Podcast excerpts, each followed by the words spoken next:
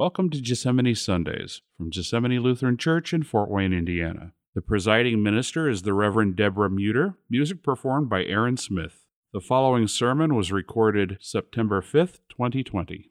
Praise my soul, the King of heaven. To his feet your tribute bring. Ransomed, healed, restored, forgiven, evermore his praises sing. Hallelujah, hallelujah, praise the everlasting King. The Holy Gospel according to St. Matthew, the 18th chapter. Glory to you, O Lord. Jesus said to his disciples, If another member of the church sins against you, go and point out the fault when the two of you are alone. If the member listens to you, you have regained that one. But if you are not listened to, take one or two others along with you, so that every word may be confirmed by the evidence of two or three witnesses. If the member refuses to listen to them, tell it to the church. And if the offender refuses to listen even to the church, let such a one be to you as a Gentile and a tax collector. Truly, I tell you, whatever you bind on earth will be bound on heaven, and whatever you loose on earth will be loosed in heaven. Again, truly, I tell you, if two of you agree on earth about anything you ask, it will be done for you by my Father in heaven. For where two or three are gathered in my name, I am there among them. The gospel of the Lord. Praise, Praise to you, O Christ. You may be seated. Grace to you and peace from God our Father and from our Lord and Savior Jesus, who is the Christ. Amen. I want you to go ahead and think about that person. That person would be a friend or relative, or an ex friend or an ex relative, or it could be an ex of another kind.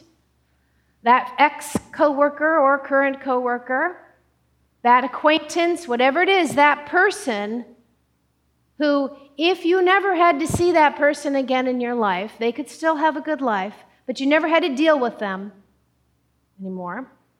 You know what? I said former and ex. I shouldn't have even said that. It could be a current family member or friend. If you never had to deal with them again and their stuff, your life would be a more pleasant place. Now, again, you're not wishing them any ill. You don't want them to die a horrible death. You just wish you didn't have to deal with them anymore. Okay, I know you got at least one person in your head. And I'm sorry to draw that in on Sunday morning, but it's part of what Jesus talks about with us. Because what Jesus teaches us is we don't give up on anybody. Now, that doesn't mean you still have to be in close contact with that person. It doesn't mean you have to still take, if there's abuse, certainly not take abuse. If there's a problem, you don't have to continue to engage in that problem. But forgiveness is to be offered. Whether it is actually offered to that person in in, you know, in personal contact or whether it's something we offer to God and ask for God's help, of course, ask for God's help. That is to be done. This reading that we heard today, in fact, all three of the readings fit together on this. They're all about Jesus' approach to dealing with people that we have trouble with. Because Jesus knew, God knows, that we have trouble getting along with each other because we are all human beings. And one of the characteristics of a human being is this brain that tells us that we're right. And funny, but everybody else's brain is telling them the same thing. And there's conflicts. And sometimes the conflicts are small and workable and we get around them, and sometimes they're huge and they feel like, as human beings, insurmountable to us. Huge.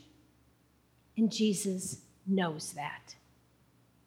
That's why when he talked to his disciples, he said, Somebody sins against you, you need to go talk to them. See, here's what we normally do this is what our human instinct, our human nature tells us to do. Somebody does something that upsets me, offends me, hurts me, however you want to put it. My natural reaction is to go talk to somebody else about it. Can you believe that he said that or she said that? Right? We want to check it out with somebody else, and we try to justify it by saying, Well, I just want to make sure that I'm getting this right. Now, there's sometimes our ways that we do that. But most often, when we do that about other people, the whole purpose, even if we don't realize it at the time, the whole intention is for us to build ourselves up a little bit. This person brought me down. I want to build myself back up. So the natural reaction is to go talk about that person, to ignore them, not talk to them, be mad at them, stay mad, nurse that resentment, that grudge. I'm going to hold on to that. It's building up a wall between me and this person who hurt me so I don't get hurt again, right? That Jesus says, no, that's not how it works.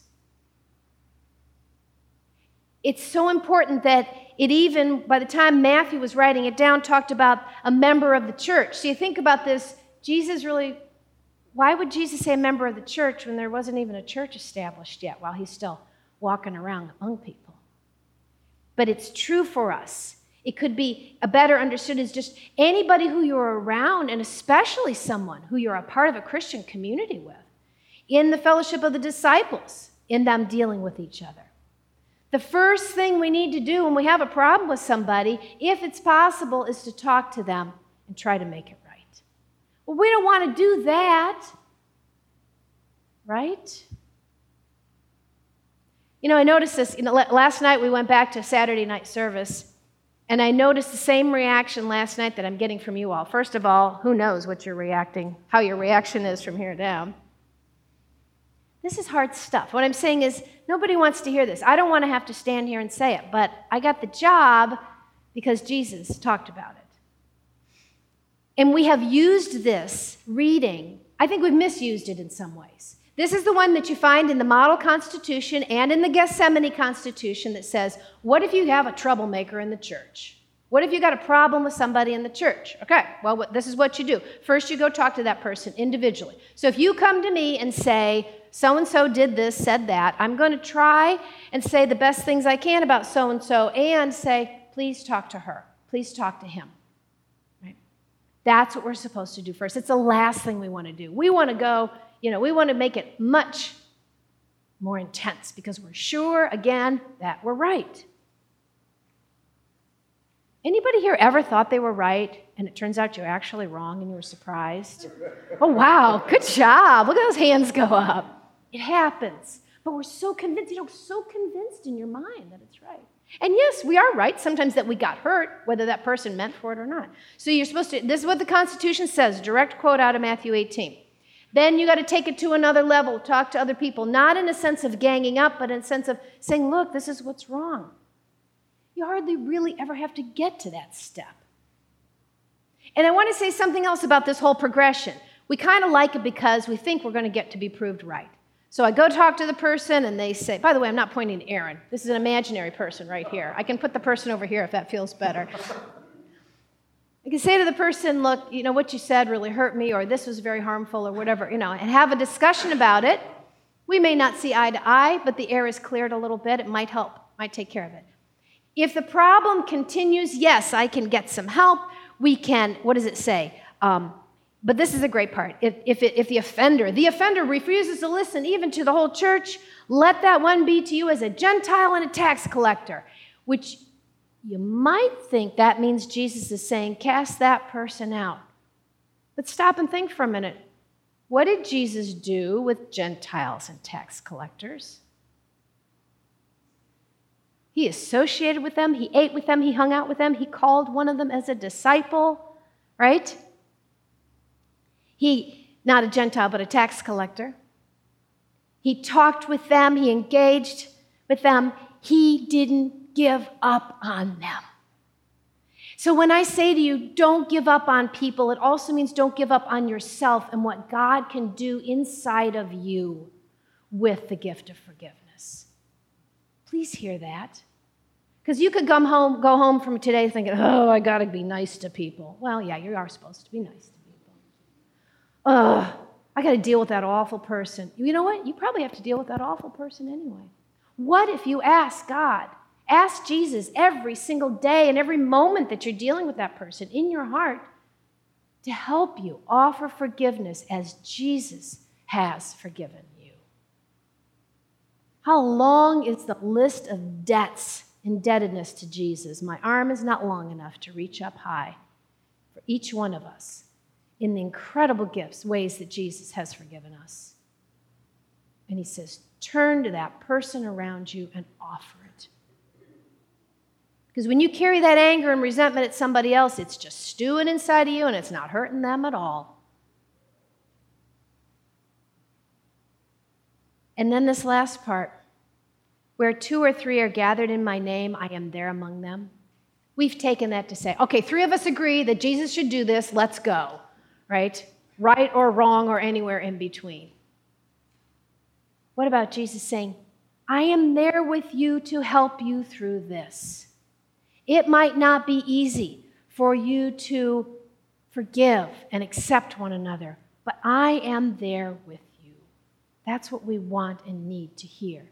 From the one who took that long, long list of our indebtedness and went to the cross with nailed all of our sins, along with allowing himself to be nailed on the cross and suffer a brutal and shameful death so we could be completely forgiven of all our sins. When we say to God, you know that sin I did last week, and God goes, What sin? Forgotten, gone, forgiven.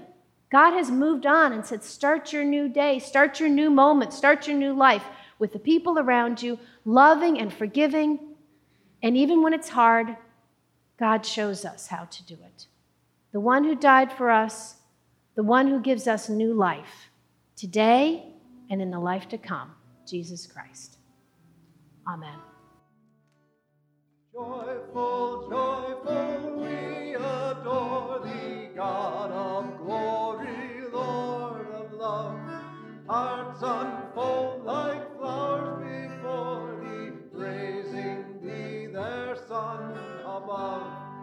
Melt the clouds of sin and sadness, drive the gloom of doubt away. Giver of immortal gladness, fill us with the light of day. This has been a Wing Shout production.